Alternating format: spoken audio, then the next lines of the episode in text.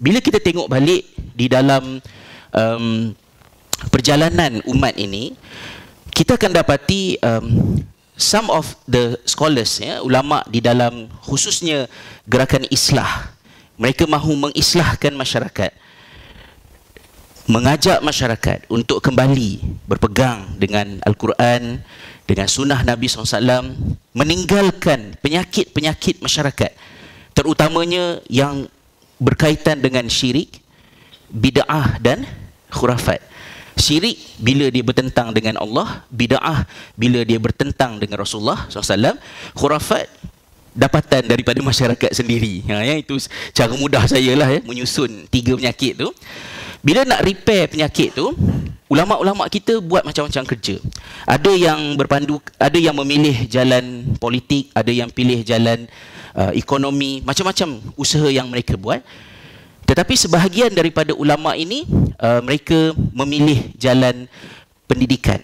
Uh, ya, kita boleh uh, dalam senarai-senarai yang panjang bermula daripada zaman katakanlah kalau kita nak mulakan daripada zaman Umar bin Abdul Aziz ya? Kemudian terus sampai ke zaman uh, para imam uh, mazhab kemudian sampailah kepada zaman um, Tahtawi uh, Jamaluddin Afghani Rashid Ridha uh, apa ni Muhammad Abduh dan lain-lain tu nama-nama yang ada tadi Muhammad Abduh seorang yang menarik untuk kita kaji. Sebagai seorang pelajar yang rebellious he was a rebellious student at the age of 13 he decided to left his school madrasah Ahmadi dekat Tonto ya di Mesir. Sebab dia tak suka dengan sistem di sekolah. Sistem di sekolah pada masa itu fokus kepada um, apa ni repetition remembering menghafal matan dan memperdengarkan matan kepada tok guru. Discussion yang memberi kekenyangan minda dia tak dapat. Dia lari daripada sekolah. Pak ciknya Syekh Darwish tahu anakmu anak saudara anak buah dia ni nak apa.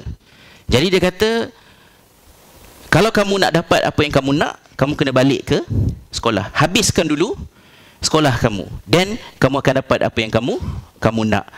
Jadi Muhammad Abduh balik ke sekolah habiskan pengajian dan bermulalah perjalanan beliau sebagai tokoh uh, reformis yang membawa idea-idea baru dalam masyarakat Mesir di zaman pertembungan di antara Islam dan kedatangan idea-idea daripada barat. Beliau pergi ke Beirut kemudian ke Paris balik ke Mesir dan menjadi tokoh penting dalam pelbagai bidang. Salah satu daripadanya adalah bidang pendidikan. He himself was the minister of education dekat Egypt akhirnya. Jadi kalau ada murid-murid yang rebel lawan sekolah sayangilah dia. Mungkin bakal menteri tu. Ha, ya? boleh boleh menjadi somebody dengan syarat dia lari daripada sekolah kerana tak puas hati dengan sistem sekolah. Ha, kalau lari sebab tak puas hati dengan masakan ke ya? Tak puas hati dengan makcik kantin ke apa ke itu dan kena pujuk cara lain lah. Kaunselor kena tolong lah kot ha, ya? Tapi kalau lari kerana sistem Nak lawan sekolah uh, Sayangilah dia. InsyaAllah He has something. Okay Itu Muhammad Abduh Di negara Di kawasan Nusantara Kita ada tokoh-tokoh seperti Buya Hamka. Ada banyak sumbangan. Sumbangannya yang signifikan Salah satunya adalah sumbangan beliau di dalam Pendidikan.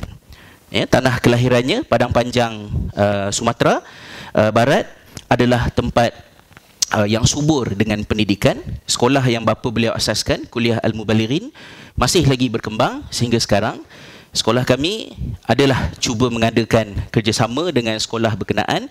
Mudah-mudahan sebahagian daripada pelajar kami melihat kuliah al-mubalirin sebagai Uh, tapak seterusnya untuk education mereka dan kita galakkan mereka sambung belajar dekat sana.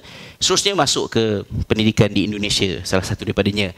Dan di negara kita juga ada Syed Sheikh Al-Hadi yang menggunakan pelbagai cara untuk mengislahkan masyarakat tetapi salah satu daripada cabang usaha beliau yang paling utama adalah pendidikan. Ya sekolah yang beliau tinggalkan. Satu kat Melaka dan satu lagi sekolah yang masyhur itu iaitu sekolah Al-Masyhur ya, di Pulau Pinang kan ya. Cita-cita uh, Syed Sheikh Al-Hadi simple katanya dia nak melahirkan satu sistem pendidikan yang mengahwinkan Al-Azhar dengan Oxford. Satu problem statement merujuk kepada keadaan zaman dia melihatkan kepada adanya gap di antara dua benda ni tadi. Ini adalah di antara nama tokoh yang memilih jalan pendidikan. Kenapa agaknya memilih uh, jalan pendidikan? Bila kita betul-betul nak perbaiki masyarakat, kita pening kepala. Contohnya tahun 2016 ni ya, macam-macam isu ada dekat negara kita yang memeningkan kepala. Ekonominya, politiknya, macam-macam hal yang yang terjadi. Politik buatlah cara politik, orang ekonomi pun buat cara ekonomi. Kita ni adalah mungkin mereka yang berada di daerah pendidikan. Dan bila kita perhatikan masalah-masalah yang berlaku dalam masyarakat, bila kita nak betulkan, it has something to do with policy. Kita betulkan polisi. It has something to do with um, economic situation. GST teruk sangat. Ha, ya, contohnya. Dan kita buat something on GST. Tapi bila kita korek, korek, korek, korek, akhirnya ada sesuatu yang berkaitan dengan kat dalam manusia. Eh, dalam diri manusia yang perlu diperbetulkan. Then pada masa itu it has to go back to education.